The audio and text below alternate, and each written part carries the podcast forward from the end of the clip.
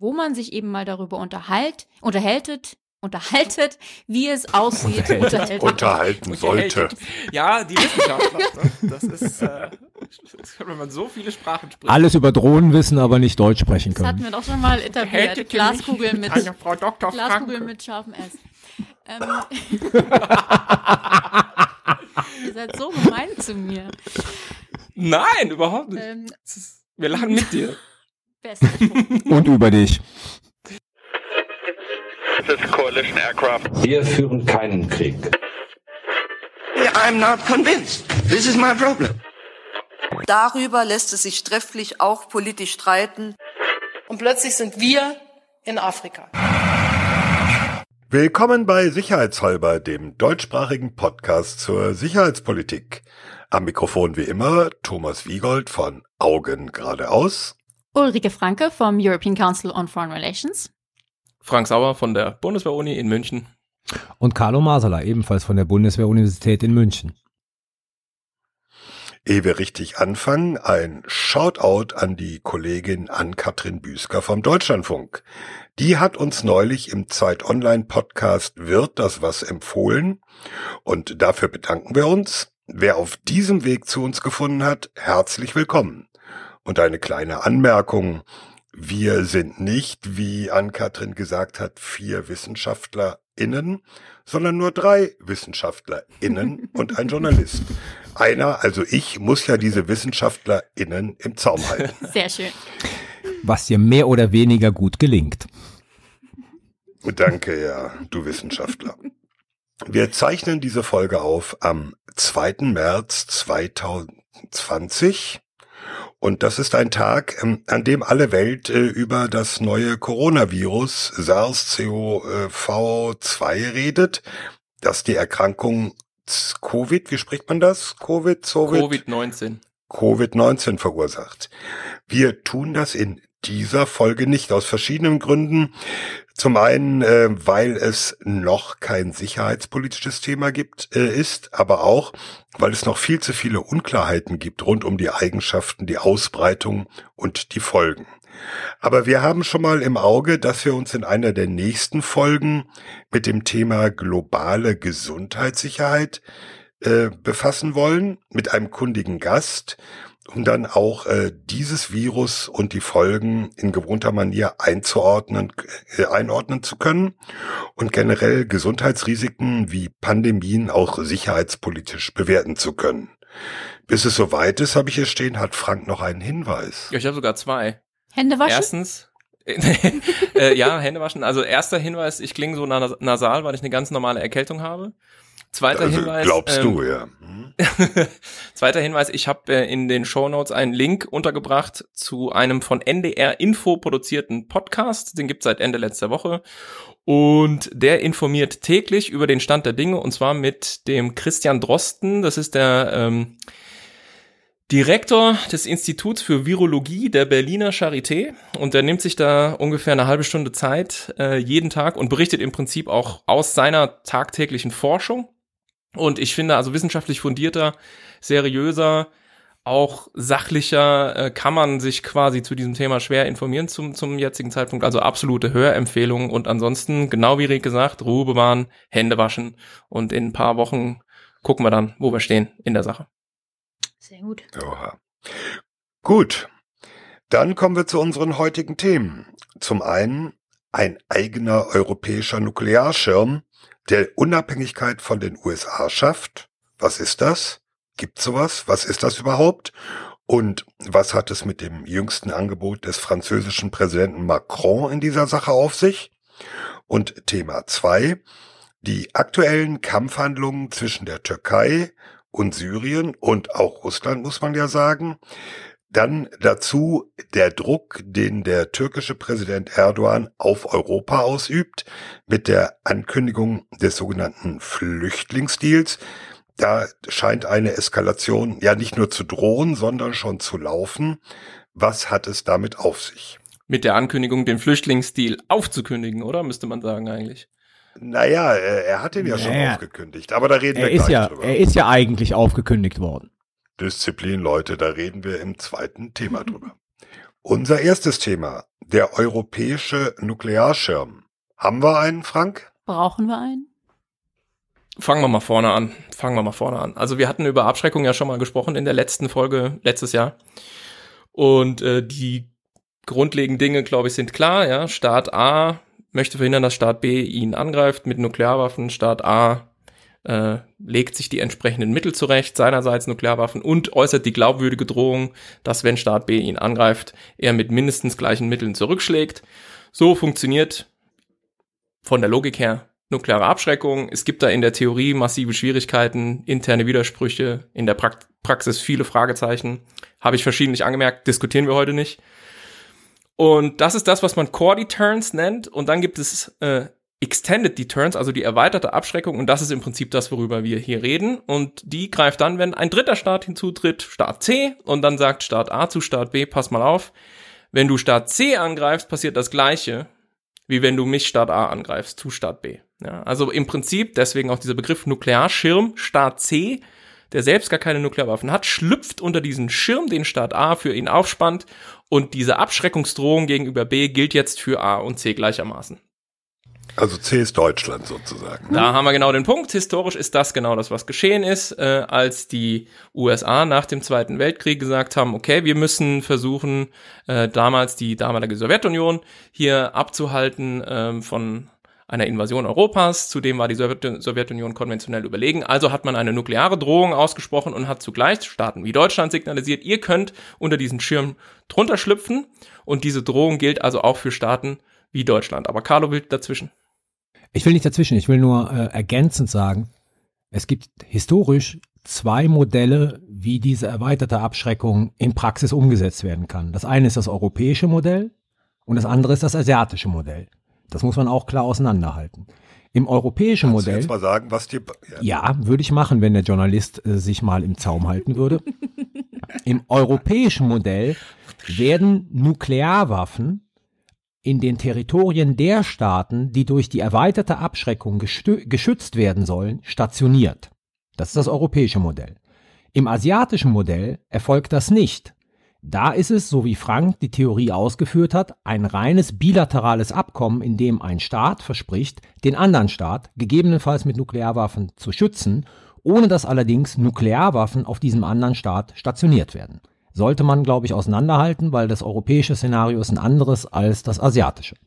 Genau, und im europäischen Szenario sind eben diese ähm, Nuklearwaffen der Amerikaner, die auf europäischem Territorium sind, die sogenannte nukleare Teilhabe. Deswegen liegen in Büchel US-Nuklearwaffen. Wir vermuten das. Deutschen. Wir vermuten das. Das ist ein sehr offenes Geheimnis. die mit deutschen Trägersystemen nicht bestätigt. im Extremfall verbracht werden. Gleiches gilt für Italien, äh, Belgien, Belgien, Niederlande, Niederlande, Türkei. So. Türkei.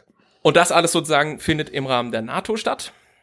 Und jetzt haben wir verstanden, was dieser US-Schutzschirm ist, unter dem eben Deutschland und viele andere Euro und die anderen europäischen Staaten mit drunter sind. Schwierigkeit ist folgende.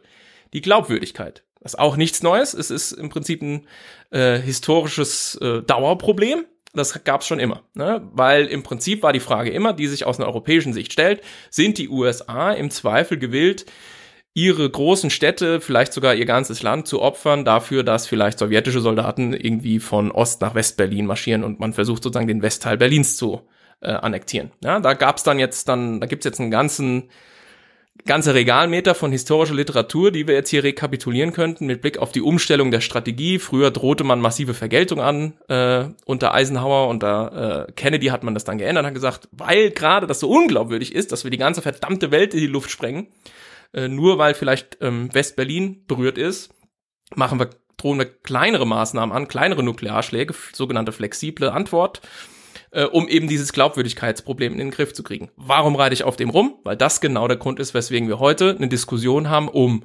vielleicht sogar deutsche Atomwaffen oder zumindest irgendwie eine europäische Abschreckung, weil inzwischen in, äh, es kriselt in diesem europäisch-amerikanischen Verhältnis. Erstens mal, weil unter Präsident Obama sowieso schon der sogenannte Pivot to Asia zumindest angekündigt wurde. Also grundsätzlich die Idee war, wir lenken unseren sicherheitspolitischen Blick, ähm, wir die USA, weg von Europa und hin nach Asien. Ob der wirklich so hundertprozentig so stattgefunden hat, da kann man sich jetzt streiten. Es sind ja mehr äh, US-Soldaten irgendwie Richtung Europa unterwegs oder schon in Europa als damals. Aber ich denke mal, perspektivisch ist das richtig. Auf lange Sicht wird sich natürlich äh, ja die, das Hauptgewicht des, äh, der US, des US-sicherheitspolitischen Engagements Richtung China verschieben. Das ist sozusagen die drunterliegende äh, grundlegende Tendenz und obendrauf kommt jetzt natürlich unter Trump alles Mögliche, was er so getätigt hat an Äußerungen, die eben die Europäer zweifeln lässt. Hey, meinen die das wirklich so ernst mit ihrer Sicherheitsgarantie? Sind wir wirklich unter diesem Schutzschirm? Oder ist der unter Umständen löchrig? Äh, und wenn es hart auf hart kommt, können wir doch nicht auf die USA zählen.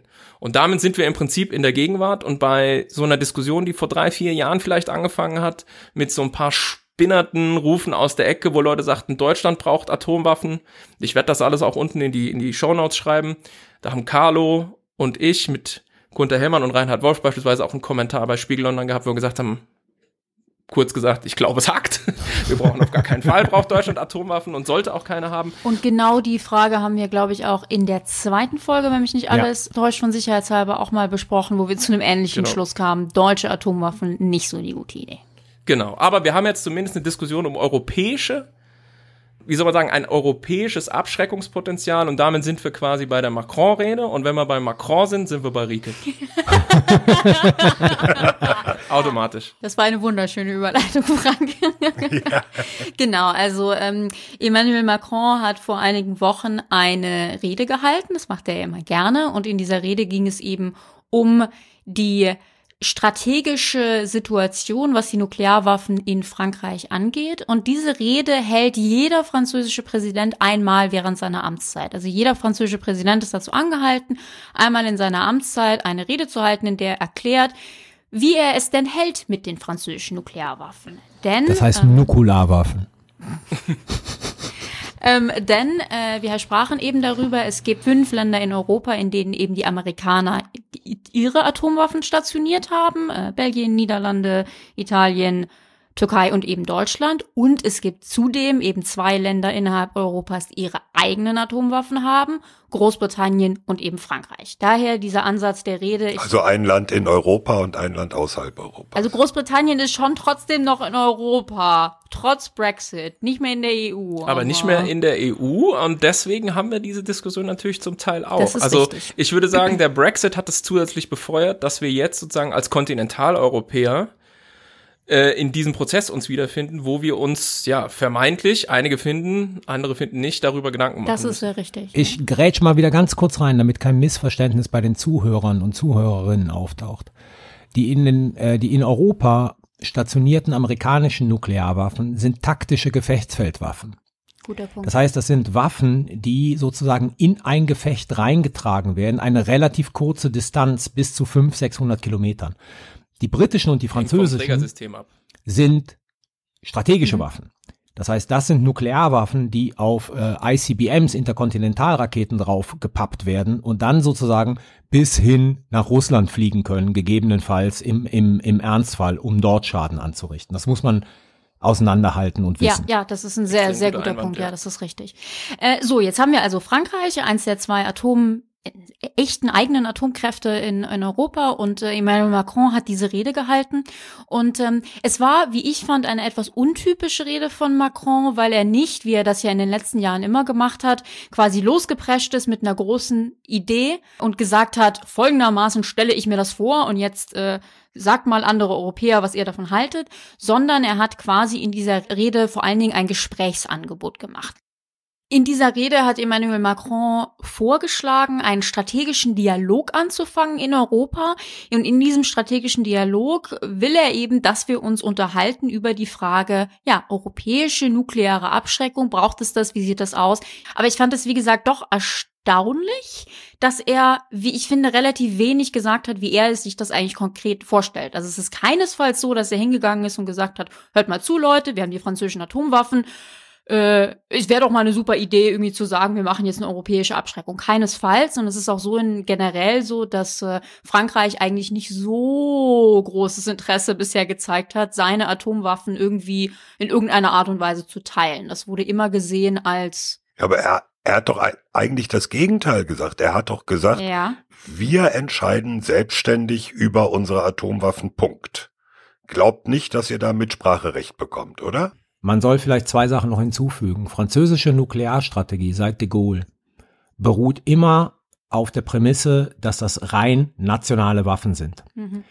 Zweitens, das ist seit Jacques Chirac so, dass die nur im Falle eines drohenden katastrophalen Events eingesetzt werden. Also das heißt, irgendjemand marschiert versucht nach Frankreich einzumarschieren. Es ist dann ausgeweitet mhm. worden, auch nach 9-11 auf terroristische Aktivitäten, aber sozusagen mit einer hohen Magnitude.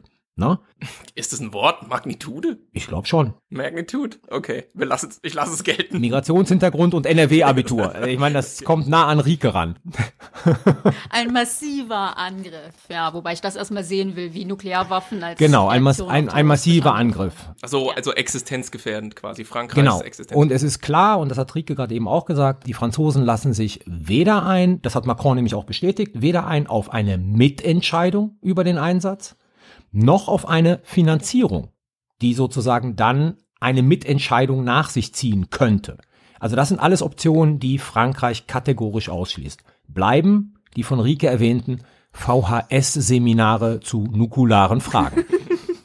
Der Punkt mit der Finanzierung, äh, den Carlo gerade genannt hat, der ist insofern wichtig, als dass das ist nicht so eine Idee, die Carlo sich gerade ausgedacht hat, sondern es gab tatsächlich ähm, im Mai 2017 eine Studie oder eine Untersuchung, ein Sachstand, glaube ich, heißt das, von den wissenschaftlichen Diensten des Bundestags, ähm, wo es genau darum ging, ob es vielleicht so eine Möglichkeit geben könnte, sich an den französischen Atomwaffen insofern zu beteiligen, als dass eben Deutschland helfen würde, sie zu finanzieren und äh, dadurch in irgendeiner Weise ja Mitspracherechte oder sonstiges bekommen könnte. Ähm, wenn ich mich recht entsinne, war auch die Einschätzung aus diesem Sachstand so ein bisschen, naja, kann man vielleicht machen, klingt aber nicht so wahnsinnig sinnvoll und äh, es sieht nicht so aus, als hätte Frankreich da verstärktes Interesse dran. Aber ähm, Stichwort Finanzierung, Fun Fact an der Stelle: die, Das US-Nuklearwaffenarsenal kostet 100.000 Dollar pro Minute. Holy. Vielleicht kommen wir mal wieder zurück zu Frankreich. Es gibt zwei Fragen, die ich in die Runde äh, der Kundigen hätte. A. Seit der Erklärung von Ottawa 1974 das ist eine Erklärung, die im Rahmen der NATO abgegeben worden ist, ist klar, dass französische und britische Nuklearwaffen Teil der transatlantischen Abschreckungsstrategie sind. Erstens. Französische und britische, es gibt da keinen Unterschied.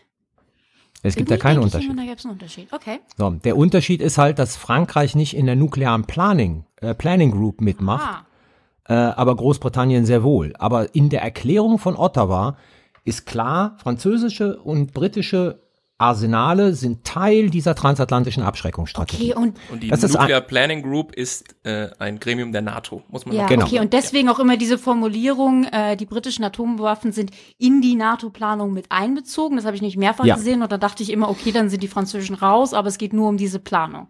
Ah ja, schon wieder was genau. gelernt. Der zweite Punkt ist, ähm, ich glaube seit Chirac, aber da bin ich mir nicht so sicher, aber denke schon, ist auch klar bei den Franzosen, dass sozusagen dieses Nationale, was wir gerade eben schon diskutiert haben, ne, dass das nicht heißt, also französische Nuklearwaffen werden nur dann eingesetzt zur Verteidigung des französischen Territoriums, wenn irgendjemand die Grenze übertritt. Sondern man sieht Entwicklungen in Europa, sozusagen auch als eine konkrete Bedrohung für sein eigenes Territorium an, je nachdem, was das für Entwicklungen mhm. sind. Das heißt, Frankreich sagt von vornherein, es kann irgendwas passieren, was nicht sozusagen an der französischen Grenze stattfindet, was uns dazu bringen könnte, französische Nuklearwaffen einzusetzen. Und der dritte Punkt ist, und jetzt mal so reiner, in, in, dem heute, in der heutigen Logik würde ich immer behaupten, würde Frankreich die Bundesrepublik Deutschland auch verteidigen, wenn jemand sozusagen in die Bundesrepublik Deutschland mhm. einmarschiert, weil die Franzosen wissen, danach sind sie in Paris. Und das heißt, man hält den Feind in Deutschland auf. Logo. Also die Frage, ja, also die Frage, warum diskutieren wir den europäischen Nuklearschirm? Weil alles drei, Ottawa, Reden vom französischen Präsidenten, wo sie sagen, ja, nationale Verfügungsgewalt äh, geht um sozusagen die Existenz Frankreichs, aber die kann auch bedroht sein, wenn irgendwas in Polen stattfindet. Und C, das einfache Faktum, dass wenn jemand in Deutschland steht, Frankreich ein Interesse daran hat, Deutschland zu verteidigen, damit sozusagen der Feind nicht direkt vor der eigenen Tür ist. Warum ist wirklich eine offen gemeinte Frage. Warum diskutieren wir die ganze Geschichte mit Blick auf französische Nuklearwaffen? Ja, ähm, das ist doch der Punkt. Ich verstehe die deutsche nukleare Teilhabe, die sich ja nur auf die US-Atomwaffen bezieht, auch zu einem großen Teil dadurch motiviert, dass man in der nuklearen Planungsgruppe der NATO ein Mitspracherecht haben möchte. Das Problem natürlich bei den französischen und ich denke auch bei den britischen Atomwaffen ist, dass Deutschland und andere europäische Länder da null Mitspracherecht mhm. haben, oder? Ja. Bisher, ja. Bisher ja, logisch, klar. Und, und es scheint so zu bleiben. Also ich meine, weswegen wir auf dieser Macron-Rede ja auch so rumreiten, ist, äh, dass ähm, Macron ja in gewissem Sinne so einen Lauf hatte äh, vor, vor kurzem, ja, und relativ viele weitreichende Vorschläge gemacht hat, paar steile Thesen rausgehauen hat, die der Hirntod der NATO haben wir auch drüber gesprochen und so weiter. Und dann stand eben diese Rede an und so ein bisschen gab es, glaube ich, einige Beobachterinnen, Beobachter, die gesagt haben, oh, wer weiß, möglicherweise, wenn Macron wieder irgendwie einen, einen Tag hat, wo er irgendwie Lust auf äh, Bambule hat, ähm, gibt da irgendwie einen, einen weitreichenden Vorschlag ähm, mit Blick auf irgendeine, ich weiß, ich spinne jetzt irgendwas, was deutsch-französische Nuklear äh, äh, irgendwie Initiative so.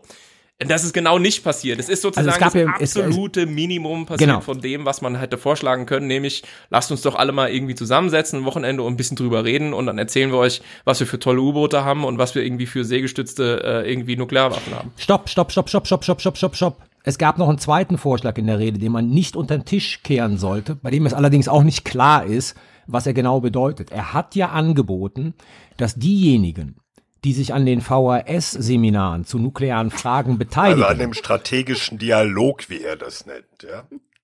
Genau. Auch äh, durchaus mit der Forste Frapp üben dürfen. Ja, aber wie was soll die das üben sollen. Das sind die Forste Frapp sind die französischen genau. Nuklearwaffen quasi. Was was die allerdings üben sollen und in welchem Rahmen hat er nicht gesagt, was möglicherweise auch nicht sozusagen die Aufgabe einer solchen, in einer solchen strategischen Rede ist. Aber das ist natürlich sozusagen der zweite Punkt, den er da auf den Tisch gelegt hat, ähm, von dem wir nicht wissen, was er genau bedeutet. Und das ist jetzt genau der Punkt, der ähm, erklärt, denke ich, warum das alles gemacht wird. Und Carlo, du fragtest vorhin, warum reden wir da jetzt eigentlich drüber? Ähm, ich würde sagen, die Antwort ist, es geht um eine Signalwirkung. Es geht darum, dass Europa ja jetzt seit längerer Zeit darüber diskutiert, wie schaffen wir eine stärkere europäische Souveränität, strategische Autonomie, da gibt es verschiedene Begriffe, die so durch die Gegend schwirren. Und es haben natürlich mehrere Beobachter richtigerweise erwähnt, naja, wenn man eine wirkliche strategische Autonomie, wie auch immer man sie definiert haben will, dann muss man eben auch über Nuklearwaffen sprechen. Und ich glaube, der, der Impetus, dass das in dieser Rede überhaupt ähm, äh, vorgekommen ist, ist eben, dass gerade Macron jemand ist, der an diesen Gedanken der strategischen Souveränität Europas äh, durchaus glaubt und dass er eben vorgeschlagen hat, dass man zusammen trainiert. Das passt total in die bisherigen Vorschläge auch rein, weil ein so ein Steckenpferd von Macron ist es ja zunehmend die strategischen Kulturen in Europa irgendwie zusammenwachsen zu lassen oder angleichen zu lassen und da ist eben diese Idee wir trainieren gemeinsam, wir schicken Austauschsoldaten und all diesen Krempel äh, spielt da und, sehr mit äh, rein. Vielleicht nochmal hinterhergeschoben, äh, Carlo, ich würde dir da völlig zustimmen in deiner Analyse, was jetzt sozusagen die äh, in, innereuropäische Beistandsverpflichtung angeht. Ich habe nochmal ähm, Artikel 42 Absatz 7 des EU-Vertrags mal schnell aufge äh, macht und da steht zur Beistandsverpflichtung eben, ich zitiere, im Falle eines bewaffneten Angriffs auf das Hoheitsgebiet das eines Mitgliedstaates schulden die anderen Mitgliedstaaten ihm alle in ihrer Macht stehende Hilfe und Unterstützung. Im Einklang mit Artikel 1. Also auch Nuklearwaffen. Im Einklang mit Artikel der Charta der VN. Also das geht schon, haben wir ja schon mehrfach gesagt, deutlich über das hin, drüber hinaus, was der NATO-Artikel äh, 5 Beistandsverpflichtungsfall äh, definiert. Da reicht ja das berühmte Telegramm, was man schickt und sagt, tut uns ganz schrecklich leid, sagt Bescheid, wenn alles wieder gut ist. Äh, das sieht, das ist hier anders. Und da könnte man natürlich schon so einen Extremfall, und wir reden bei Nuklearwaffen immer über den absolut eigentlich undenkbaren, ungewollten Extremfall, könnte man natürlich schon sagen, wenn die Alien-Horde, die irgendwie mit Raumschiffen äh, gelandet ist, sozusagen irgendwie, äh, weiß ich nicht, Frankfurt am Main äh, überrennt, dann wartet Frankreich nicht erst sozusagen, ja, bis, bis und so. Also genau. insofern, ich glaube, ich, ich stimme dir dazu. Es ist so ein bisschen eine Scheindiskussion mit Blick auf die eigentlichen militärischen Gehalte, aber es ist politisch mhm. eben ein ganz wichtiges Signal. Auch da hat, würde ja. ich sagen, hat Rieke okay. vollkommen recht. Und es zeigt im Prinzip wieder, wie sehr sich im Gefüge zwischen Europa und den USA einiges langsam, aber doch merklich ähm, zu verschieben beginnt. Ähm, und wie bestimmte Dinge, die unsagbar und undenkbar waren eine Weile, plötzlich sagbar, denkbar und äh, irgendwie in diesem ähm, Raum der Möglichkeiten äh, plötzlich auftauchen. Also die hm. Vorstellung, dass Deutschland sich irgendwie Nuklearwaffen zulegt, wäre in den, ich sag jetzt mal, späten 90er Jahren oder so also absolut abwegig gewesen. Niemand, der auch nur sozusagen ein Minimum noch irgendwie an Interesse an seiner eigenen Reputation äh, gehabt hätte, hätte mit sowas sich irgendwie auch in der Welt am Sonntag, ja, ihr wisst, auf wen ich anspiele. Wir verlinken das in den Show. Nicht mal in der Welt am Sonntag sozusagen. Äh, genau. Frank hackt es. Hätte das geschrieben, ja. Und hier siehst du jetzt sozusagen, hier gibt's Brüche, hier gibt's Verschiebungen. Ähm, da, da muss man sagen, äh, bin ich wieder an dem Punkt, den ich schon mehrfach gesagt habe. Die Welt nach Weltkriegsordnung ist halt vorbei und wir begeben uns gerade auf die Reise in irgendwas Neues. Und wie das aussieht, werden wir sehen. Wobei wir jetzt ja gerade was Schwieriges ansprechen, weil jetzt haben wir wieder mal die Situation, dass Europa ich will nicht sagen Lärm macht, aber zumindest eben so eine, so eine Diskussion schafft und eben auch signalisiert, wir wollen da was tun, wir wollen das machen.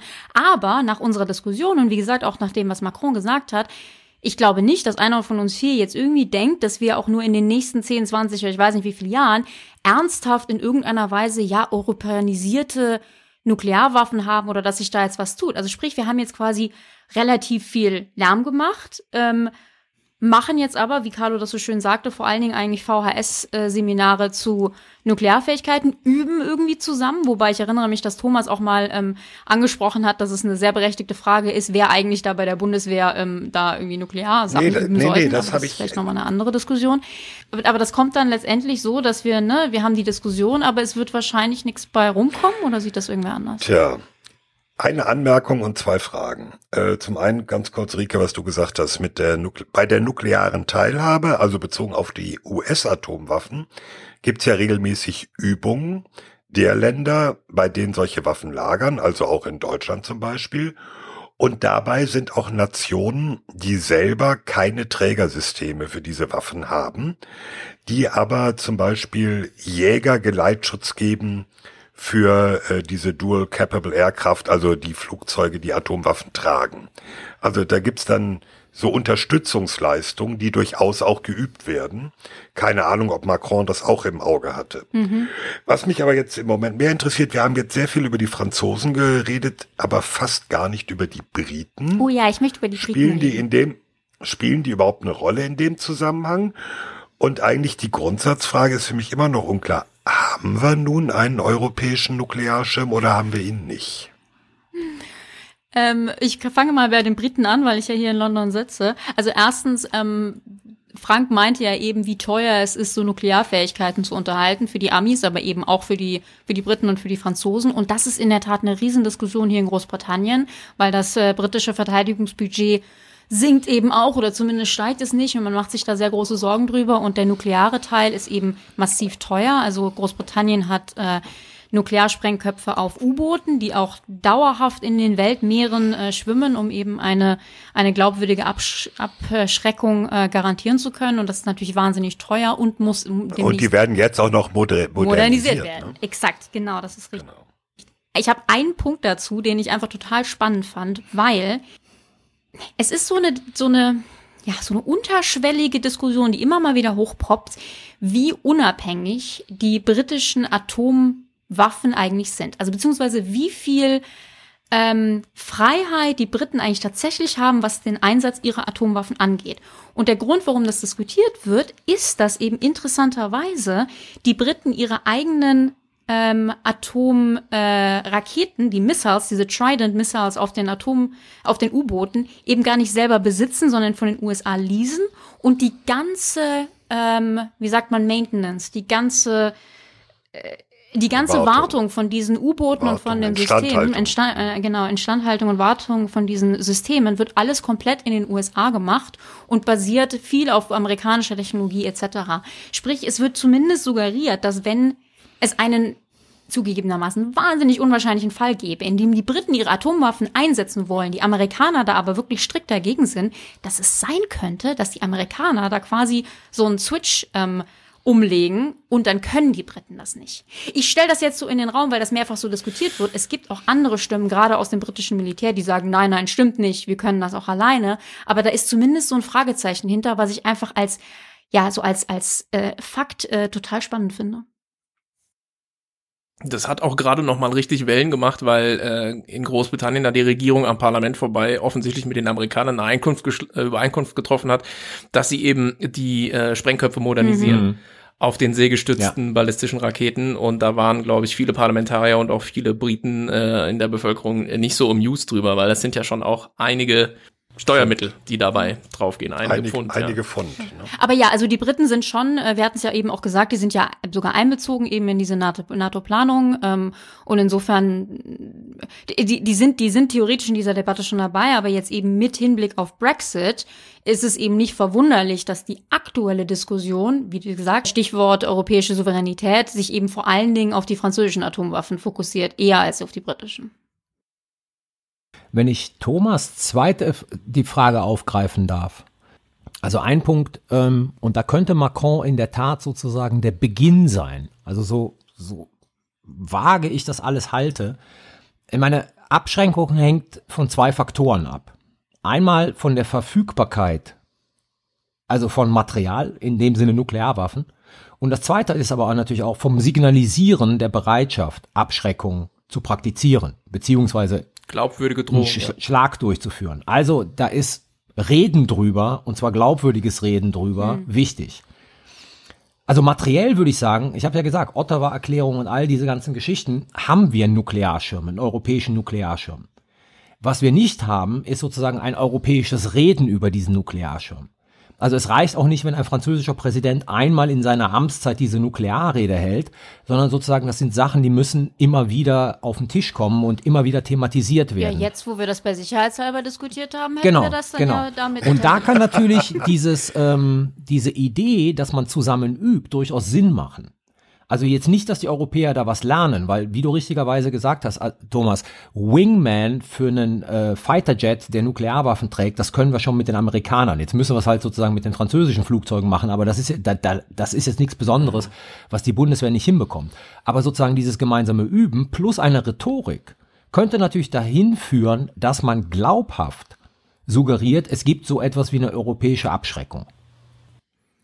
Gegenargument, das Ganze findet ja gleichzeitig statt, diese Diskussion, zu einem ganz anderen Prozess ähm, im Rahmen der äh, Vereinten Nationen, wo äh, es derzeit so ist, dass äh, in regelmäßigen Abständen immer mehr Staaten den Atomwaffenverbotsvertrag ratifizieren. Noch ist er nicht in Kraft, möglicherweise tritt er in Kraft, wenn genug Staaten ihn ratifiziert haben. Dass zusätzlich auch unterhalb der Staatenebene, also viele, also Regionen oder Städte beispielsweise sich äh, dafür aussprechen, dass eben sozusagen, ich sag mal salopp, man mit Nuklearwaffen nichts zu tun haben will. Also wäre vielleicht jetzt mal mein Gegenargument zu sagen, auf Thomas antwortend, es gibt keinen europäischen Nuklearschirm und wir sollten auch keinen konstruieren, sondern wir sollten im Gegenteil, ich stelle das einfach mal zur Diskussion, Nuklearwaffen nicht weiterhin als ein Instrument der internationalen Politik gelten lassen. Wollen wir das Fass jetzt wirklich aufmachen, Frank? äh, Ah, ich, ich würde sagen, ich würde eher sagen, es gibt eine gewisse Art von europäischen Nuklearschutzschirm. Ich bin da eher bei dir, ähm, Carlo. Äh, Im Übrigen, wenn mich nicht alles täuscht, hat Frankreich keine Flugzeugbasierten Atomwaffen, oder? Weil du eben sagtest, doch, wir fliegen doch. neben den französischen. Doch, Wirklich? Ich dachte, die hätten nur ja, ähm, nee, nee.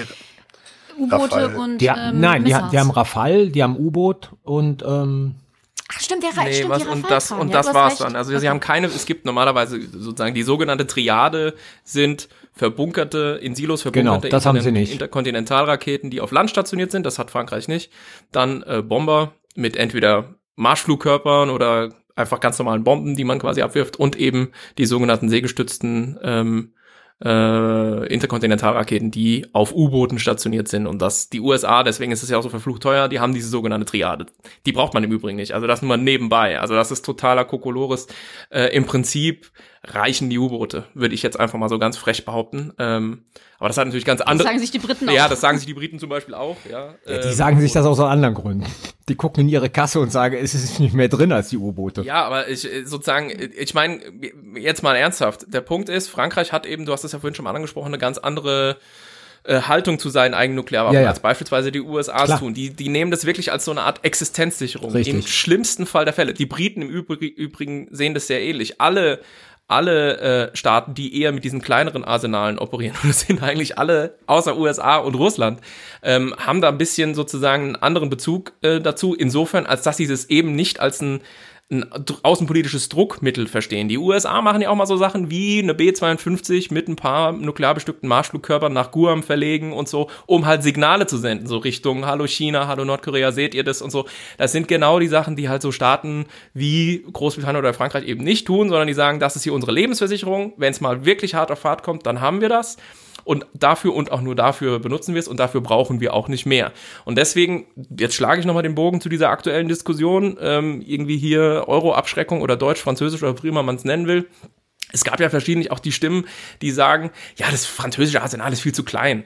Und das finde ich halt Quatsch. Also wenn wir halt nicht als Europa anfangen wollen, im Prinzip mit Nuklearwaffen irgendwie Politik zu machen und globale irgendwie Machtprojektionen zu betreiben, was ich mal stark bezweifle, dann reichen die natürlich aus. Also wenn, wenn, wenn die Grund, wenn das grundlegende Signal, was man senden will, ist, und so habe ich dich verstanden, Carlo, drüber reden, glaubwürdige Abschreckungskulisse aufbauen, ist, wer quasi Europa, die EU äh, in, in ihrer Existenz bedroht, der kriegt im schlimmsten Fall ein paar seegestützte äh, sozusagen Nuklearwaffen äh, übergebraten. Das geht damit. Also diese Idee, dass wir dann mal irgendwie noch mehr bräuchten oder so, die kaufe ich schon mal grundsätzlich überhaupt nicht. Das ist dieses alte, wie viel ist wirklich genug? Da kannst du dich in der Abschreckungstheorie quasi zu Tode diskutieren. Darf ich das da ganz kurz ein praktisch Quatsch. Ganz kurz reingrätschen. Ich gebe dir ja recht, ne? Ja. Ich finde, ich meine, leider Gottes fangen die Chinesen an, neu drüber nachzudenken. Aber ja, die haben nämlich auch Minimum Means die, of Reprisal. Die heißt chinesische genau. Grundüberlegung ja. hinter deren relativ kleiner Anzahl von Nuklearwaffen war, wenn ich einem amerikanischen Präsidenten glaubwürdig androhe, dass ich 30 Millionen Menschen umbringen kann, dann reicht das, um den von einer bestimmten Aktion abzuhalten. Ich muss ihm nicht damit drohen, alle 280 Millionen Amerikaner umzubringen. Und da ist natürlich eine große Logik dahinter, weil und das ist dann sozusagen die französische Idee und, und die britische Idee.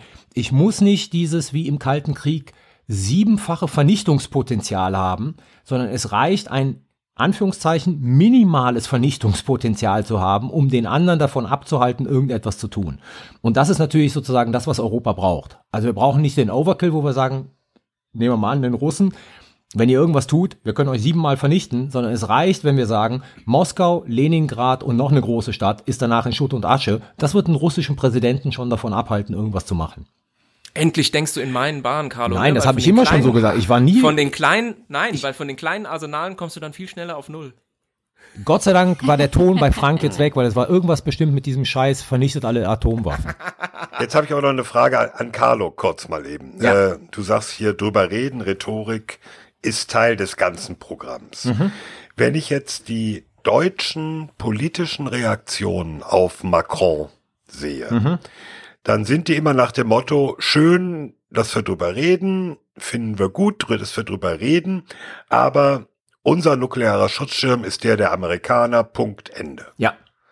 Also es gibt auch gar keine von deutscher Seite keine wirkliche kein wirkliches Einsteigen auf diese Debatte, die Macron möchte, oder? Also nicht, dass ich es gesehen hätte. Äh, ich meine, es gab im Vorfeld der Rede gab es diesen Zeitungsartikel von dem stellvertretenden Fraktionsvorsitzenden der CDU-CSU, äh, Wadepool, ja. der irgendwie sich äh, sehr für, für sozusagen französische Nuklearwaffen und, und ihre Rolle eingesetzt hat. AKK hat meines Wissens jetzt zweimal gesagt, ich paraphrasiere, ne? Nettes Angebot, nehmen wir daran teil, aber eins muss klar sein, wir bauen weiterhin auf die USA. Und ich glaube, das Problem ist. Genau das meine ich, ja. Das Problem, was dahinter steht, ist, ähm, wir diskutieren das nicht mit Blick auf militärische Strategie oder Strategie, sondern mit Blick auf politische Verbindungen. Und sozusagen die große mhm. Angst ähm, hier in der Bundesrepublik ist, wenn wir jetzt darauf einsteigen und sagen, super, wir müssen mal anfangen, über einen Plan B nachzudenken und vielleicht könnte das ein Weg sein zu irgendetwas, verprellen wir die Amerikaner. Politisch wollen wir das nicht. Also da geht es weniger um nuklearen Schutzschirm, glaube ich, als um transatlantische Beziehungen generell und sozusagen europäische Beziehungen. Es gibt eine Angst, die äh, Amerikaner zu verprellen, aber glaubt ihr nicht auch, dass äh, in der Bundesrepublik und in den, in den deutschen Parteien, gerade in den Regierungsparteien, auch niemand so richtig Lust hat, eine ernsthaftliche Atomwaffendebatte zu äh, zu haben, ob der Tatsache, dass das ja noch vor einigen Jahren äh, Hunderttausende, wenn nicht Millionen Deutsche mobilisiert hat, ne? Also ist es ja jetzt weiß Gott nicht so, als als da irgendwie die Idee, dass sich Deutschland in irgendwelcher Weise auch immer an an Nuklearwaffen anderer Länder beteiligt, irgendwas, was jetzt besonders viel Unterstützung aus der Bevölkerung irgendwie hervorrufen könnte. Also ich nehme an, da macht man sich jetzt auch nicht unbedingt ähm, Freunde mit, wenn man das, das aufs Tapet bringt. Also ich glaube, sagen wir mal so, irgendwie bei all den Umfragen, wenn man den, wenn man denen glauben darf und je nachdem, wie die konzipiert sind, ne? Also die Deutschen haben irrsinnigen Schiss vor allen möglichen Atomwaffen, aber nicht von den französischen komischerweise. Von den britischen auch nicht. Also die spielen keine Die- Rolle in die der kennen deutschen die- Debatte. Die denken nicht drüber nach. Ja. Nee, die denken nicht drüber nach.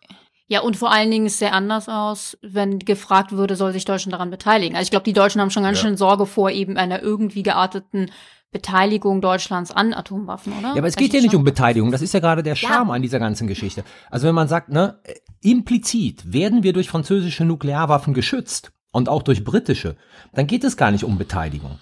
Das ist richtig. Ja, aber wir brauchen nicht drüber zu reden. Das ist, Ja, So, warum haben wir das, warum haben wir das jetzt die letzte Stunde gemacht? ja, weil wir auch mal drüber reden müssen. Aber in der öffentlichen Debatte, äh, ich hatte neulich so eine, so eine Runde mit Leuten, die nichts mit dem Thema zu tun haben, die mich mit großen Augen anguckten. Weil ich sagte, natürlich stehen deutsche Piloten, deutsche Flugzeuge bereit, amerikanische Atomwaffen zu transportieren.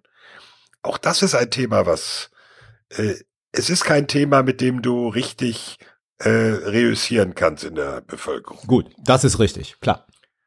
Ne? Und Gut, Okay. ich, ich würde sagen, wir halten es mit AKK. Schön, dass wir mal drüber geredet haben.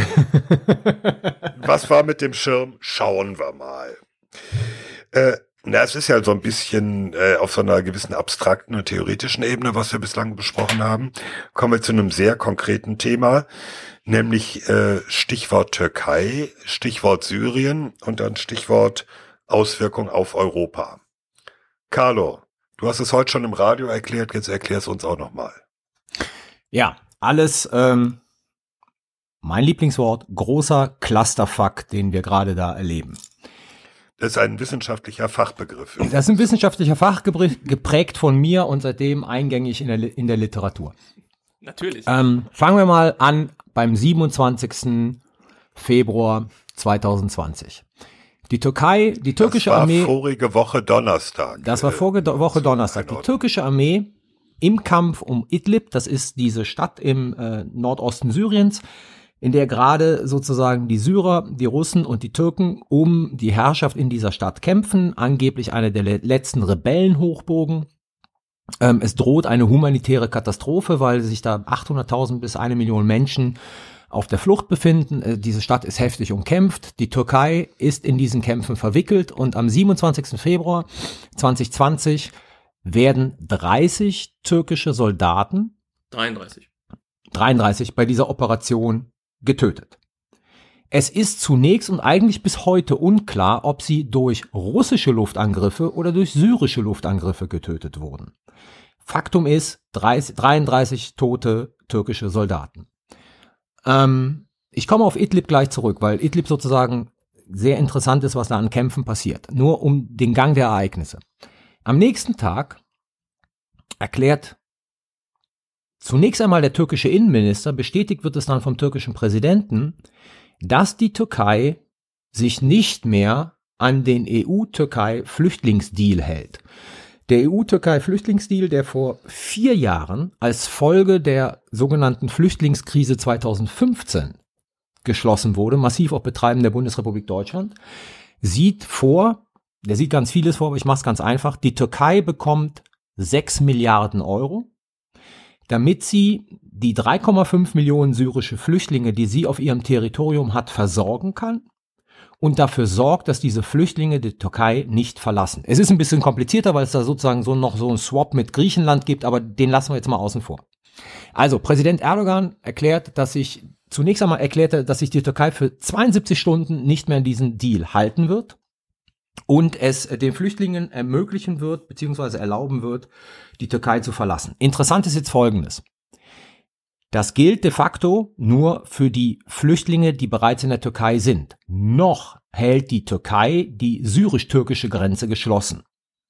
Also die Menschen, die sich jetzt gerade bewegen, das sind alles Menschen, die schon vorher in der Türkei waren. Das sind jetzt keine neuen Flüchtlinge aus Syrien wegen der Kämpfe um Idlib, die in die Türkei gelangen und dort von der Türkei dann weitergehen. Das hatte aber zumindest zur Folge, dass Stand heute, äh, ich glaube UNHCR-Zahlen, circa 15.000 Menschen äh, an der türkischen Westgrenze sind, also an der Grenze zu Griechenland und nach Griechenland rein wollen, die griechischen Grenztruppen alles Mögliche dafür machen, diese Menschen nicht nach Griechenland reinzulassen. Das heißt, wir haben hier 15.000 Menschen, die irgendwie im Niemandsland hocken und wir wissen nicht, wie viel sich äh, noch zukünftig in Richtung sozusagen griechische Grenze bewegen werden. Einigen gelingt es sozusagen auf Booten, auf Boote zu kommen und über die Ägäisroute dann nach Griechenland zu kommen. Die Situation ist relativ spannungsgeladen. Das ist der, das große Framing. Also hier werden Flüchtlinge sozusagen benutzt, um Druck auf die EU aufzumachen. Ja, das Argument der Türken ist, kommt noch ein zweites Argument dazu, ihr habt uns nicht bezahlt, also EU hat seine Vereinbarungen nicht eingehalten, hoch umstritten, mhm. weil das, was dahinter steckt, ist nämlich folgendes. Die EU hat bereits drei Millionen Euro gezahlt 3,6 glaube ich oder 3,6. Ja. Nur die Türken würden es gerne haben, dass dieses Geld in ihren Staatshaushalt fließt. Die EU zahlt aber Durchführungsorganisationen. Also ich, ich sage jetzt mal Roter Halbmond, der da vor Ort ist, äh, Ärzte ohne Grenzen, wer immer sozusagen da konkrete Hilfe leistet, kriegt das Geld von der EU. Die türkische Regierung besteht aber darauf, dass das Geld in den Staatshaushalt kommt, womit du natürlich keine Kontrolle darüber hast, wo es letzten Endes landet. Und die Türkei braucht auch Geld, gerade um ihre Operation in Syrien durchzuführen. Also das ist sozusagen die große Verwerfung zwischen der EU und der Türkei. Und jetzt gehen wir wieder zurück nach Syrien. Weil das Interessante ist nämlich folgendes. Die Türkei hat dann nach dem 27. Februar ihre sogenannte Operation Frühjahrsschild durchgeführt. Also die Reaktion auf die Angriffe auf türkische Truppen. Sehr schnell ist das Argument der Türken gewesen, es waren Syrer, die den Türken die Verluste zugebracht haben. Wie gesagt, es ist bis heute nicht klar, wer es war, Russen oder Syrer. Aber die Türkei konzentriert sich auf die Syrer, weil sie natürlich nicht gegen die Russen vorgehen will. Die Türkei seit zwei Tagen schlägt gegen syrische Stellungen in und um Idlib zurück. Interessanterweise fahren die Russen ihre komplette Luftunterstützung für die syrische Armee runter. Lassen die Türken also machen oder haben sie machen lassen. Laut türkischen Berichten an die 3000 syrische Soldaten sind gefallen, mehrere Panzer, äh, Luftabwehrstellungen, äh, Flugabwehrstellungen und so weiter und so weiter zerstört worden. Ich kriege schon immer Angst, wenn ich Flugabwehr sage. äh, zerstört worden. Und jetzt passiert Folgendes, und deswegen werden die nächsten Tage interessant. Heute hat der russische Verteidigungsminister angekündigt, dass Russland nicht mehr lange zusehen würde, wenn die Türkei der syrischen Armee weiterhin so große Verluste beifügen würde. Und die Iraner haben das schon vor zwei Tagen gesagt, die ja auch noch in diesen Konflikt involviert sind, dass sie nicht tatenlos zusehen würden, wenn die Türken weiterhin gegen die syrische Armee vorgehen. Das heißt, die Situation um Idlib heizt sich wieder auf. Meines Wissens gibt es heute entweder ein Telefonat zwischen Erdogan und Putin oder es gibt ein Treffen in den nächsten Tagen zwischen Erdogan und Putin. Ja, doch, Treffen ist angekündigt, dass Treffen, er hinfährt. Ne? Okay, Treffen Telefonat ist angekündigt. Telefonat hat schon stattgefunden. Habe ich in der SZ gelesen vorhin. Ähm, also eine, ist das das am 5. oder? Eine, hm. eine hochvolatile Situation, in der das Risiko besteht, und das ist das größte Risiko, das die Russen zumindest, glaube ich, vermeiden wollen, die Türken aber auch. Deswegen haben sie diese Argumentation sehr schnell gemacht, dass es die Syrer waren äh, in der türkische gegen russische Truppen stehen und sich dort in Syrien bekriegen. Und die Gemengelage ist relativ kompliziert, weil die Russen haben kein Interesse, dass die Syrer und die Türken sich gegenüberstehen, können aber auch nicht zusehen, dass die syrische Armee sozusagen dauerhaft geschwächt wird durch die Türken, werden sich also zum Eingreifen gezwungen sehen, wenn es da keinen diplomatischen Deal zwischen den Türken und den Russen gibt, der belastbar ist. Wie gesagt, Clusterfuck, wie wir ihn des Öfteren schon 2020 erlebt haben. Vielleicht einen Punkt noch, weil das wirklich ähm, extrem ja interessante Dynamik jetzt hat, dieses Verhältnis zwischen der Türkei und Russland, ne? Weil auf der einen Seite haben wir in den letzten Jahren eine ziemliche Annäherung gesehen zwischen der Türkei und Russland. Wir sprachen mal darüber, dass äh, die Türkei ja russische äh, Luftverteidigungssysteme gekauft hat, S, S-400-Systeme, dass sich Erdogan und Putin generell recht gut verstehen und sich annähern.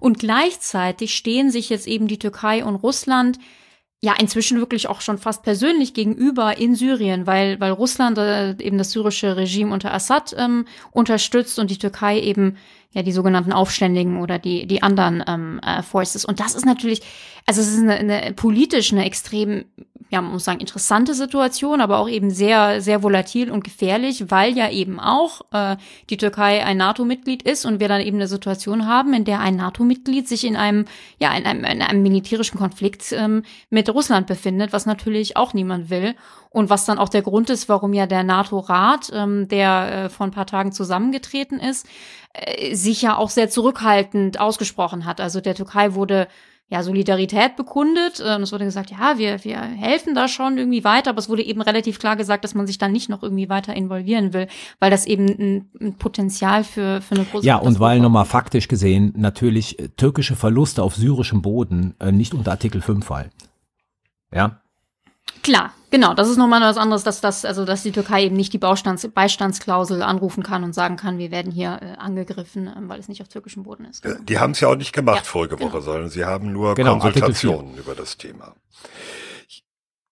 Äh, müssen wir noch mal einen kurzen Blick werfen auf die auf die andere Seite, nämlich wie hast du es genannt, äh, Flüchtlinge als Waffe. Mhm. Äh, das ist jetzt etwas, wo eben, ich meine, die, die ersten Meldungen über die Reaktion zum Beispiel Griechenlands klingen äh, beschissen, um es zurückhaltend auszudrücken. Äh, die EU sagt zwar sinngemäß, äh, wir stehen auch Griechenland bei, aber faktisch äh, passiert nee, eigentlich fakt nichts. Faktisch. Das heißt, diese Waffe ja, funktioniert. Also wir werden es in den nächsten Tagen sehen. Ähm, also faktisch passiert Folgendes. Es werden äh, ein paar Frontex-Leute runtergeschickt, die der griechischen Polizei helfen sollen. Aber da reden wir wirklich von einer begrenzten Anzahl von Menschen, die im Rahmen von Frontex jetzt die griechischen äh, Grenztruppen unterstützen sollen. Und wir reden immer über Griechenland, Bulgarien könnte ja auch noch betroffen werden, aber das ist momentan nicht das Problem. Ähm, der zweite Punkt ist, ähm, es gibt heute Nachmittag, glaube ich, eine Sondersitzung des äh, Rats der Außenminister. Also Borrell hat die einberufen. Ähm, es sieht wohl. Äh, der, der EU-Außenbeauftragte. Genau, der, der hohe Beauftragte für die auswärtige Politik der EU. Es sieht wohl so aus, das wäre meine Vermutung, dass man versuchen wird, Erdogan noch mehr Geld zu geben, um diese Politik wieder zurückzudrehen. Womit letzten Endes man sagen muss, hätte Erdogan, Erdogans Taktik wäre damit exakt aufgegangen. Ja, also die EU zu erpressen mit Menschen, das muss man ganz einfach sagen, das ist ein wirklich zynisches Spiel, was da betrieben wird, mit Menschen zu erpressen, um mehr Geld zu bekommen. Weil was anderes kann er nicht wollen. Also, wenn er wirklich sagen würde, der Flüchtlingsdeal ist aufgekündigt und ich mache, ich sage jetzt mal ganz blöd, die Tore auf, dann müsste er die türkisch-syrische Grenze aufmachen, weil dann kommen nochmal eine Million rein, die kann er dann gleich durchwinken. Das macht er ja nicht. Sondern er schickt nur diejenigen, die wollen, lässt er an die Grenze gehen, beziehungsweise hilft ihnen auch noch an diese Grenze zu kommen. Und das ist ein Erpressungsversuch gegenüber der EU, der möglicherweise, meine Befürchtung, aufgeht. Man wird ihm mehr Geld geben, damit er sozusagen die Flüchtlinge im Land behält. Genau, und dass diese sogenannte Flüchtlingswaffe, was natürlich ein ganz schlimmer Begriff ist, dass die funktioniert, wundert Wissenschaftler relativ wenig. Warum sage ich das? Weil es tatsächlich ähm, äh, Studien gibt zu dem Thema Flüchtlingswaffe oder im Englischen spricht man auch von sogenannten Weapons of Mass Migration, also angelehnt an Weapon of Mass Destruction, Waffen, Massenvernichtungswaffen. Und äh, es gibt äh, eine Forscherin, die hat sich damit ganz besonders auseinandergesetzt, Kelly Greenhill heißt die, ähm, Harvard University, glaube ich, und die hat ein Buch geschrieben genau über diese Thematik. Und sie hat ähm, erforscht, dass seitdem 1951 die Flüchtlingskonvention äh, in Kraft getreten ist, dass es mindestens 75 Versuche weltweit gab, Flüchtlinge als äh, Druckmittel äh, eben zu instrumentalisieren. Und sie sagt, in fast drei Viertel der Fälle haben die ja, die Erpresser, diejenigen, die Flüchtlinge instrumentalisiert haben, damit alle oder einen, einen großen Teil ihrer Ziele erreicht. Also man sieht eben diese Angst vor Flüchtlingen ähm, ist in vielen Ländern eben so hoch, dass man mit diesem Druckmittel tatsächlich ähm, ja, Politik beeinflussen kann. Und das finde ich schon wirklich sehr interessant, weil Sanktionen, zum Beispiel wirtschaftliche Sanktionen, haben, glaube ich, nicht so einen guten Track Record. Darf ich mal ganz kurz auch noch dazu fügen, ähm, Gaddafi, der Teufel möge seiner Seele gnädig sein, hat, das permanent ähm, gemacht, ne? ja. hat, hat es ja permanent genauso gemacht. Also er hat Sachen gefordert und damit gedroht, dass wenn er sie nicht bekommt, im Prinzip die Menschen aus der Subsahara durch Libyen durchgehen lassen wird, um nach Europa zu kommen. Und es hat jedes Mal perfekt funktioniert. Wir haben jedes Mal Gaddafi genau das gegeben, was er wollte, damit er, ja, im Prinzip den Türsteher für die europäische Disco machen konnte, der äh, die Leute davon abgehalten hat, übers Mittelmeer nach Europa zu kommen. Also das ist so ein jüngster Fall, wo das auch exzellent funktioniert hat, bis er natürlich dann weggebombt Also ich mag ja einen fetzigen Titel, mindestens so sehr wie jeder andere, aber ich finde äh, Weapons of Mass Migration schon echt matt. Also ähm, erstens mal, weil der Vergleich natürlich absurd ist. Als jemand, der sich mit Massenvernichtungswaffen wirklich beschäftigt hat, kann ich das äh, definitiv behaupten. Und zweitens äh, setzt man natürlich diesen Zynismus, Carlo, du hast es völlig zu Recht gesagt, damit ja noch eher fort. Also man, man, man reduziert da erneut die Leute zu einem zu einem Objekt und macht äh, sozusagen äh, gibt eigentlich mit so einem Begriff der Instrumentalisierung weiter Vorschub. Die Frage, die ich jetzt habe, ist, was haben wir denn für eine Alternative? Wir haben nämlich keine. Das, das ist der Punkt. That's the point. Ich glaube, ich glaube, na, es gibt Alternativen, die, glaube ich, allerdings äh, nur extrem schwierig zu realisieren sind.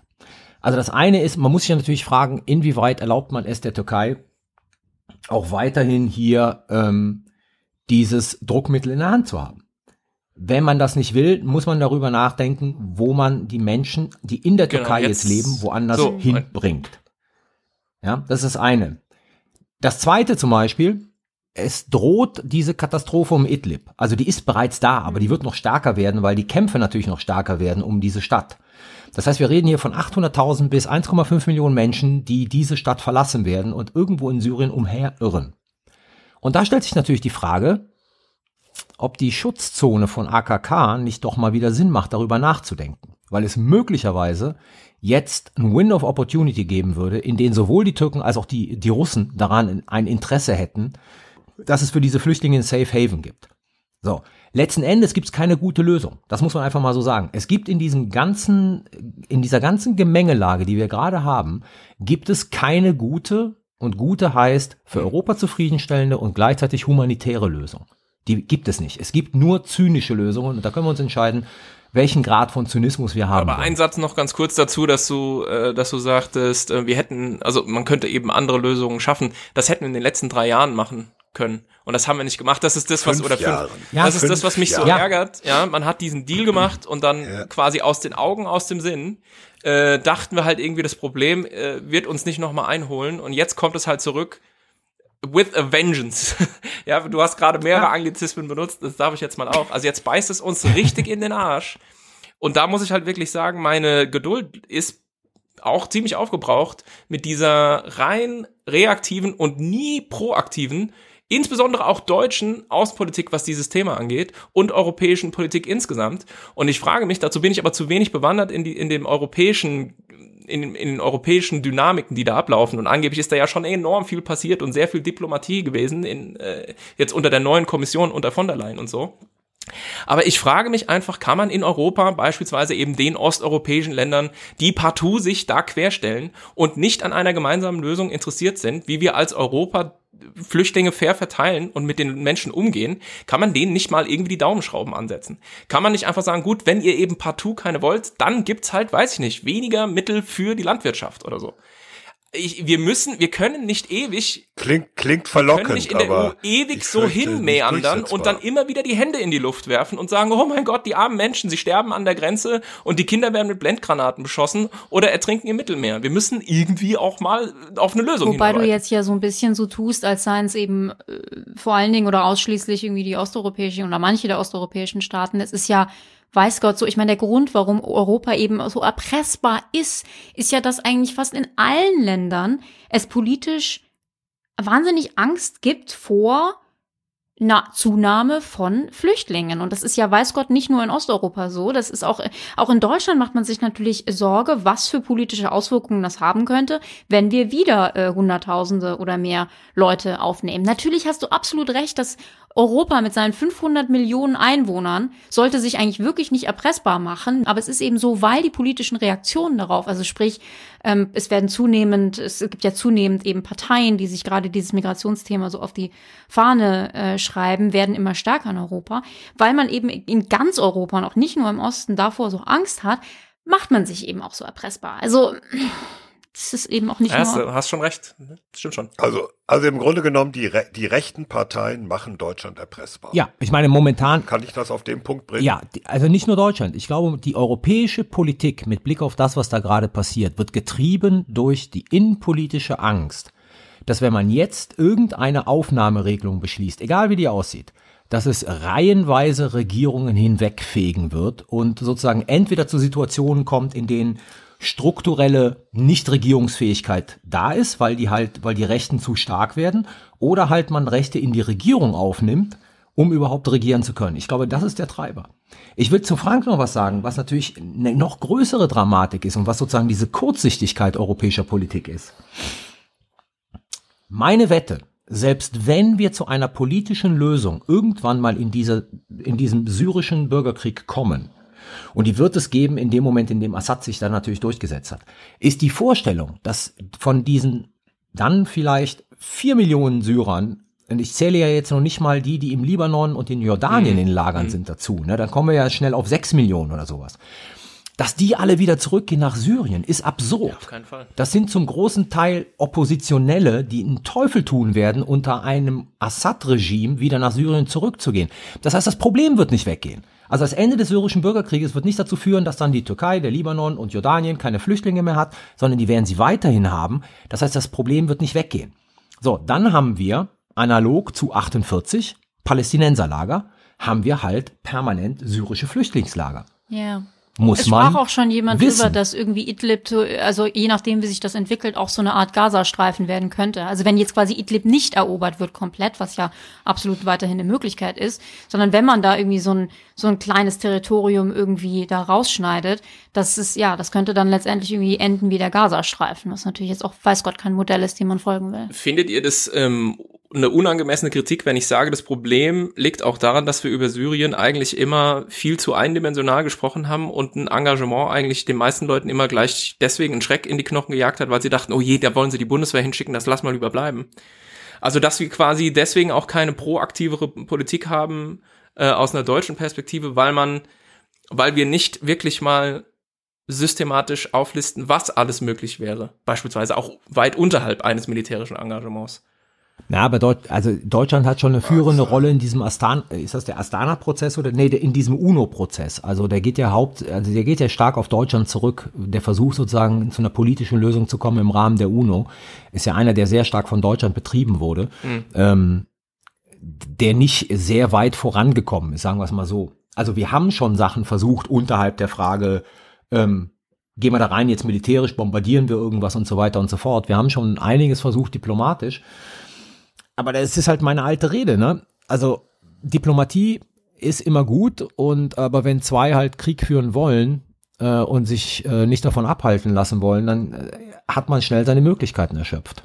Ja, weswegen ich auch denke, also ich sprach da letztens mal mit meinem Kollegen äh, Julian drüber, der sich damit mehr auskennt und der auch ein Stück geschrieben hat, wo er gesagt hat, naja, also aktuell die das, was Europa wirklich jetzt, was Syrien angeht, machen kann, ist halt zu versuchen, Erdogan und Putin zusammen an den Verhandlungstisch zu bringen. Das ist ja auch dieser Plan für, ich glaube, den 5. März, also jetzt in ein paar Tagen. Und dass halt Europa, naja, so ein bisschen minimale Druckmittel gegenüber Russland hat mit Sanktionen etc., wobei wir ja eh schon so viele Sanktionen haben. Und das war's dann auch. Ich, so das ist das ist so ein Punkt. Also das ist wirklich so ein Punkt. Wenn die deutsche Politik jetzt, also parteiübergreifend Sanktionen gegen Russland fordert, dann frage ich mich, was sollen wir denn da noch sanktionieren? Was haben wir denn nicht schon im Zuge von der Ukraine schon alles sanktioniert bei denen? Wo ist denn da noch äh, Spielraum für Sanktionen? Keine also Äpfel mehr. ist eine ernst gemeinte Frage. Keine Äpfel Was? mehr. Keine Äpfel mehr. der Apfelhebel. Wir haben endlich das Druckmittel. Oder sind die schon sanktioniert? Kann auch schon sanktioniert werden. Ja. Ja, das ist äh, jetzt der Stand am heutigen 2. März und äh, wir müssen bei diesem Thema weiter drauf gucken, können es kaum abschließen oder eigentlich gar nicht abschließen, weil die Lage so im Fluss ist. Trotzdem, die Bitte an Rike, hast du ein Fazit für uns? Natürlich habe ich ein Fazit. Und zwar ist das jetzt unsere 23. Folge, wenn ich richtig gezählt habe. Und in dieser 23. Folge haben wir uns unterhalten über das Thema europäischer nuklearer Schutzschirm. Äh, wie muss man sich das vorstellen? Gibt es den? Und haben im Zuge deswegen erklärt, wie die nukleare Teilhabe funktioniert, äh, wie, ob und inwieweit es einen europäischen äh, nuklearen Schutzschild schon gibt. Da waren wir uns auch gar nicht so richtig einig. Äh, ich glaube, einig waren wir uns aber darüber zu sagen, dass, dass es diese Diskussion jetzt gibt, ähm, ist wichtig, ist ein, ist ein Ausdruck der sich verschiebenden ja, Machtverhältnisse, geopolitischen Verhältnisse in der Welt. Wir erwarten aber eigentlich alle nicht, dass da jetzt irgendwie äh, große praktische Veränderungen bei rumkommen und dass wir jetzt demnächst eine wie auch immer geartete europäische oder eine europäisierte Atomwaffe haben. Und das zweite Thema war die ganze Gemengelage Syrien, Türkei, Russland. Ähm, da würde ich sagen, waren es eigentlich so zwei, zwei Themenkomplexe. Das eine war äh, Stichwort Migrationswaffe. Ähm, also inwieweit äh, ist das überhaupt ein, ein akzeptabler Begriff und was bedeutet das und wie macht sich Europa da auch erpressbar? Wie können wir darauf eingehen? Und das zweite ist ja die Situation in der Türkei äh, generell, die, der Kampf um Idlib. Ähm, da müssen wir einfach schauen, wie sich das entwickelt. Das, das können wir in der Tat nicht abschließen. Es bleibt aber da leider so, dass Europa da relativ weitestgehend ja von der von der Seitenlinie zuschaut und nicht viel mehr machen kann, als zu versuchen, zwischen Erdogan und Putin zu vermitteln, was natürlich recht äh, frustrierend ist, ob der katastrophalen Lage äh, da vor Ort. Vielen Dank. Und damit sind wir schon beim Sicherheitshinweis. Sicherheitshinweis. Mein Sicherheitshinweis gilt heute dem äh, vorgestern zwischen den Vereinigten Staaten und den Taliban unterzeichneten sogenannten Friedensvertrag, der spätestens in 14 Monaten den Rückzug aller amerikanischen Truppen äh, und ihrer Verbündeten aus Afghanistan vorsieht, äh, bei dem aber noch vieles unklar ist. A tritt er nur in Kraft, wenn sich die Taliban jetzt in den nächsten Tagen irgendwie an die vereinbarte Waffenruhe halten. B ist die afghanische Regierung, die legitime in diesem Prozess nicht involviert worden. Und in dem Friedensvertrag ist die Rede davon, dass die, dass 5000 gefangene Taliban freigelassen werden sollen. Der afghanische Präsident hat schon gesagt, dass er den Teufel daran denkt, diese freizulassen, weil er in diesen Vertrag, in die Verhandlungen nicht involviert worden wäre. Äh, und auch ist es nicht klar, wie sozusagen der Truppenrückzug äh, erfolgen soll, denn die Amerikaner haben zugesagt den Taliban, dass sie sozusagen auch dafür sorgen werden, dass die Truppen der Koalition sich gleichzeitig mit zurückziehen. Aber man muss sagen, der Afghanistan-Konflikt, der seit 2001 als Folge der äh, Terroranschläge von 9-11 ähm, existiert, der neigt sich seinem Ende zu. Was das für Afghanistan bedeutet, ist, äh, steht natürlich noch in den Sternen. Ich weiß, wir machen das eigentlich bei den Sicherheitshinweisen nicht, aber habt ihr den Titel des, des äh, Vertrags gelesen? Nee. also dieser Vertrag, das ist kein Witz, der Vertrag heißt offiziell Agreement for Bringing Peace to Afghanistan between the Islamic Emirate of Afghanistan, which is not recognized by the United States as a state and is known as the Taliban and the United States of America. Das ist so geil. Das ist der Vertrag formerly known as the Taliban. Das steht übrigens nicht nur in der Überschrift, sondern auch im Text immer wieder. Also immer wenn. Da steht, da steht 50 Mal im Text. Also da steht wirklich 50 Mal im Text, dass das nicht anerkanntes Territorium ist. Absolut. Diplomacy for the win. Aber natürlich wirft dieser Vertrag dann auch noch, um jetzt binde ich das ab mit dem Sicherheitshinweis, eine ganze Menge Fragen auf hinsichtlich, was haben wir eigentlich in Afghanistan gemacht, was haben wir erreicht, was sind die Lehren, die wir zu ziehen haben und das insbesondere natürlich für jene Staaten, die jetzt an diesen Vertragsverhandlungen nicht beteiligt waren. Nun gut, ähm, dann mache ich mal weiter. In meinem Sicherheitshinweis geht es mal wieder um Drohnen. Äh, und zwar ah. um eine Drohne, die die Bundesregierung seit, ja, man muss jetzt echt sagen, seit zwei Jahrzehnten äh, für die Luftwaffe anschaffen wollte. Und Na, die ganz jetzt, so lange ich noch finde, nicht. Ja, ich sag's gleich, die jetzt, wie, wie ich finde, relativ sang- und klanglos gestrichen wurde und durch ein bemanntes Flugzeug ersetzt wird. Und zwar geht es um die Triton-Drohne. Das ist eine Version der amerikanischen Global Hawk. Äh, die größte Drohne, die sich derzeit weltweit im Einsatz befindet. Also wir reden hier von einer Flügelspannweite von 40 Metern. Die wiegt bis zu 14 Tonnen, also ein echtes, ein echtes Flugzeug. Und die Bundesregierung wollte sich schon sehr, sehr lange so ein System schaffen. Also das Ganze fing an mit der sogenannten Eurohawk. Ähm, das sollte die deutsche Version werden. Also man wollte das Flugzeug, die Global Hawk, von den Amis kaufen und dann das Innenleben, also die elektronischen Abhörsysteme und sowas aus Deutschland ähm, beziehen. Und die Idee hatte man tatsächlich 2001. Insofern, wir sind schon bei den zwei Jahrzehnten. Dieses Programm, die Eurohawk, wurde 2013 gestoppt. Da sagte Thomas de Maizière damals, Verteidigungsminister, er ziehe die Reißleine nach eben Ausgaben von einer halben Milliarde Euro. Und da war auch ein System bereits gekauft, ähm, diese äh, äh Eurohawk, die von Kalifornien nach Manching bei München flug.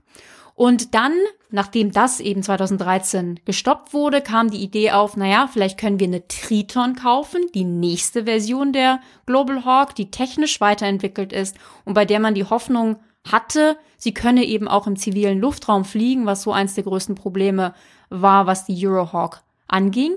Und jetzt ist das auch gescheitert. Und zwar äh, gab es vor, ich glaube jetzt ziemlich genau einem Monat, eben die Nachricht, dass die Bundeswehr oder die Luftwaffe nicht die Triton kaufen will, sondern dass äh, die Fähigkeiten von der Bombardier äh, Global 6000. Äh, ich kenne das Flugzeug jetzt nicht, aber es ist auf jeden Fall ein bemanntes ja, schickes, Flugzeug. schickes Geschäftsreiseflugzeug. Gibt's auch in der VIP-Version bei der Bundeswehr. Ja. Ähm, Schon ziemlich cool. Soll eben jetzt diese Fähigkeiten äh, übernehmen. Und ich, ich mache das einfach deswegen als Sicherheitshinweis, weil ich es doch wirklich interessant finde, ähm, wie das zeigt, dass es eben durchaus noch technische Probleme oder, oder Schwierigkeiten gibt, was Drohnen angeht. Und es zeigt eben auch, dass die Zukunft ja vielleicht doch nicht unbedingt ausschließlich unbemannt ist. Mein Sicherheitshinweis heute ist überschrieben mit Vorsicht Minenfeld. Vorhin haben wir ja von Carlo schon einen politikwissenschaftlichen Fachbegriff äh, gelernt, Clusterfuck. Äh, ich werfe jetzt nochmal einen zweiten äh, hier in den Raum, und zwar äh, mit Blick auf die US-Regierung, die am 31. Januar bekannt gegeben hat, dass sie mit Blick auf Anti-Personenminen das vollzieht, was man in der politikwissenschaftlichen Fachsprache einen fucking Dick-Move nennt. Ist auch, äh, auch ein Fachbegriff, ne? Gemäß Mine-Ban Treaty, auch äh, bekannt als Ottawa-Konvention, äh, sind Antipersonenminen nämlich international verboten. Entscheidend für die Definition von dem, was eine Antipersonenmine ist, ist, dass die Nähe oder der Kontakt von Personen, also die Aktivierung der Mine durch ihr Opfer stattfindet. Antifahrzeugminen sind davon nicht berührt. Hauptgrund für das Verbot war das immense Leid, das gelegte und dann häufig vergessene Minen nach dem Krieg unter der Zivilbevölkerung und hier überproportional bei Kindern anrichten. Und die älteren Hörerinnen äh, erinnern sich vielleicht noch und die Hörer auch äh, an das Engagement von Lady Di, die ja in den 90ern da ganz medienwirksam sich für dieses Verbot eingesetzt hat. Dieser Vertrag, diese Ottawa-Konvention ist seit 99 in Kraft, verbietet wirklich weit umfassend alles was mit Antipersonenminen zu tun hat, also Einsatz, Produktion, Lagerung, Weitergabe und schreibt auch die Vernichtung von Lagerbeständen vor und die Räumung minenverseuchter Gebiete und Minenopferhilfe und so weiter. Kam vorangetrieben von Nichtregierungsorganisationen äh, außerhalb des Rahmens der Vereinten Nationen zustande. Äh, Kanada spielte eine führende Rolle und deswegen heißt das Ding auch Ottawa-Konvention, weil in Ottawa dann am Ende sozusagen die Unterschrift getätigt wurde eines der erfolgreichsten Rüstungskontroll- bzw. Abrüstungsprojekte der jüngeren Vergangenheit und zugleich einer der am breitesten multilateral getragenen Verträge überhaupt. 164 Staaten, unter anderem Deutschland, Frankreich, Großbritannien sind dabei. Auch die baltischen Staaten sind dabei. Wink, wink. Äh, alle NATO-Mitglieder. Nee. Alle außer den USA. Genau. Genau. 31 weitere Staaten neben den USA bleiben auch noch außen vor, darunter auch China, Russland, Iran, Indien, Pakistan, Saudi-Arabien und so weiter. So, warum ist dieser Kurswechsel jetzt so ärgerlich? Unter Präsident Obama hatten die USA, wenngleich sie den Vertrag immer noch auch nicht unterzeichnet hatten, sich weitgehend konform mit den Vorgaben gehalten und äh, verhalten und hatten nur eine einzige Ausnahme gemacht äh, mit Blick auf die koreanische Halbinsel. Ähm, die sie quasi weiterhin davon abhielt, sich vollends dem Vertrag anzuschließen, also da zwischen Nord- und Südkorea. Und eine Weile geisterte sogar das Gerücht durch die Welt, dass die USA sogar doch noch unterzeichnen könnten, weil man vielleicht, das war so Teil des Gerüchts, auf diese Minen gar nicht mehr angewiesen ist. Aber weil alles, was die Trump-Administration in der Rüstungskontrolle anfasst, zu Staub zerfällt, ist auch diese Hoffnung dahin. Die USA behalten sich nun wieder vor, in Ausnahmefällen sogenannte smarte Minen, die sich nach einer Zeit selbst deaktivieren, auszubringen. Und wie viele von denen sich dann äh, tatsächlich erfolgreich deaktiviert haben, das dürfen in Zukunft dann wieder Zivilisten rausfinden, die hinterher aus Versehen drauftreten und dabei ihr Leben oder Gliedmaßen verlieren. Tolle Wurst. Ja, ich gucke nach Afrika. Ähm, wir haben ja auch in Deutschland ein bisschen jedenfalls eine Debatte darüber, ob die Bundeswehr in Mali, in der Sahelzone mehr machen, anders agieren soll, was vor allem die Franzosen sich wünschen. Und da finde ich Meldungen britischer Medien vom gestrigen Sonntag sehr interessant, nämlich, dass die britische Armee im Sommer eine 250 Mann starke Einheit nach Mali schicken will. Die soll 30-tägige, ja, Operations Deep into Jihadist Territory machen. Also eigentlich Dinge, die eher so in Richtung Terrorbekämpfung klingen. Aber, und deswegen ist es interessant, die Briten sagen ausdrücklich, das machen wir nicht unter dem Schirm der französischen Antiterrormission Barkan, sondern das machen wir als Teil der UN-Mission MINUSMA. Während äh, in der deutschen Debatte immer gesagt wird, ja, Barkan ist rechtliches Problem, können wir nicht, Grundgesetz. Bei der UN-Mission MINUSMA ist die Bundeswehr ja dabei. Und wenn bei den Briten jetzt äh, Dinge gehen bei MINUSMA, die nicht nur Aufklärung sind, nicht nur beobachten, sondern die Richtung Kampfeinsatz gehen, dann muss ich natürlich auch Deutschland die Frage stellen oder stellen lassen, ja, warum nutzt ihr denn nicht den Rahmen von MINUSMA aus? Da geht doch mehr, als ihr bislang behauptet. Mal gucken, ob das in der deutschen Debatte über das Mandat, was im Frühjahr erneuert werden muss, auch eine Rolle spielen wird. Soweit der Sicherheitshinweis. Sicherheitshinweis. Damit sind wir am Ende dieser Folge 23. Sicherheitshalber kann man überall hören und abonnieren, wo es Podcasts gibt. Wenn euch der Podcast gut gefällt, dann erzählt euren Freunden und Bekannten davon und schenkt uns fünf Sterne auf Apple Podcasts. Das hilft neuen Hörerinnen und Hörern, den Podcast besser zu finden. Und jetzt mal auch ganz ehrlich, äh, Thomas, warte mal. Wir ja. lesen die auch total gerne. Die guten, die guten Bewertungen lesen wir immer sehr gern. Genau. Jetzt haben wir noch einen kleinen Werbeblock in eigener Sache. Es gibt ja unseren Spreadshirt Shop, shop.spreadshirt.de slash sicherheitshalber Shop. Und da gibt es, das hatten wir bereits angekündigt, ein paar Neuerungen. Neue Produkte, bessere Auswahl und auch bessere Preise. Also wechseln kannst Carlo mal. Was ist denn jetzt los? Das ist normalerweise Rikes Job. Ja, Carlo freut sich nämlich. Wir haben jetzt auch Buttons zum Anstecken, große und kleine, jeweils im Fünferpack für 7,49 Euro. Frank, gilt das für große und kleine? Nee, kann ja nicht sein. Die kosten, kosten gleich, gleich viel. Das ist ja ein Ding. Okay. Ja. Außerdem. Ist eine, ist eine Fashion-Frage, ob man groß oder klar. klein nimmt. Keine Außerdem gibt es Handyhüllen cool. Handyhüllen für iPhone ja. und für das Samsung Galaxy und warum nicht für die anderen? Okay, kann ja noch kommen. Für iPhone 7, 8, X, XS und für Samsung, was? Galaxy 9. Ich glaube ne? ja. Hm. Gut. Jedenfalls gibt's das mhm. auch. Aber das ist jetzt mhm. der Hammer. Unser Verkaufsschlager, der Sicherheitspot, der wird günstiger. Die Tasse, der Becher kostet jetzt in der besonders schicken Panorama-Version mit Doppellogo statt 15,99 Euro nur noch 13,99 Euro. Wir müssen verrückt sein. Und in der einfachen Version Tele-Shopping mit Thomas Wiegold. Nur noch 12,99. Und als wäre das noch nicht genug, vom 3. bis 7. März kostenloser Versand. Ich leg noch einen also, drauf. Ran an die Hoodies. völlig frei. genau, ich leg noch einen drauf. Ran an die Hoodies, Turnbeutel, Anstecker und Handyhüllen. Wir geben das Geld nur für gute Zwecke aus, nämlich für unsere eigene Technik. Ja, Nochmal, shop.spreadshirt.de slash sicherheitshalber shop. Äh, Ende des eigenen Werbeblocks.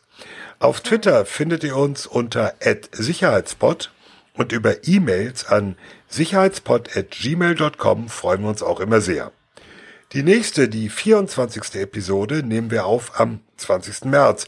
Das ist schon in noch nicht mal drei Wochen, äh, aber ich glaube, in dieser Zeit, wo sich so viel so schnell entwickelt, sollten wir versuchen, das ein bisschen öfter als einmal im Monat hinzukriegen. Bis dahin bleibt vor allem gesund. Wir wollen das auch. Es verabschieden sich Thomas Wiegold auf Twitter at thomas-wiegold. Ulrike Franke auf Twitter at Rike Franke. Frank Sauer auf Twitter at Dr. Frank Sauer. Und Carlo Masala auf Twitter at Carlo Masala 1. Ciao. Tschüss. Ciao, ciao. Tschüss.